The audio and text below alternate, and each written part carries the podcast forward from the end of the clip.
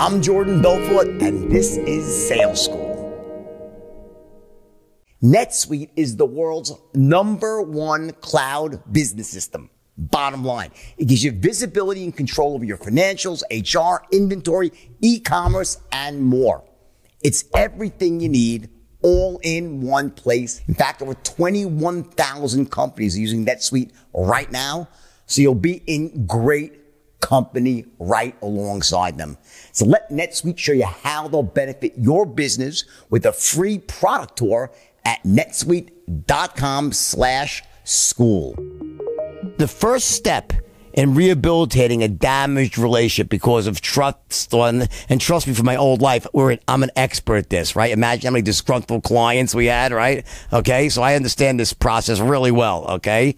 And there are very powerful ways to go about doing that. There's powerful things to say, but it starts with an, a flat out apology, pulling no punches. And remember this, you're apologizing for not for yourself it's someone else's behavior. So it's a very it's a very strategic policy. You're you're apologizing, but you're not demeaning yourself. You're not taking your, your company. I take responsibility as a company, but not into you didn't do anything yourself. So you you still you know, you're still okay. In other words, it doesn't demean you to, you have to accept responsibility for what this person did. Not that you did it, but that the company was, you know, stands behind that. You rectify that in the quickest and best way that the company will allow you to, right? It's not your company. You have the guidelines, obviously, for what you're allowed to do and not to rectify a problem. I, I, strongly recommend that, you know, that you do rectify these problems before they call up the attorney general and rectify them for you. Okay. So you want to nip these things in the bud, right? When someone does something wrong.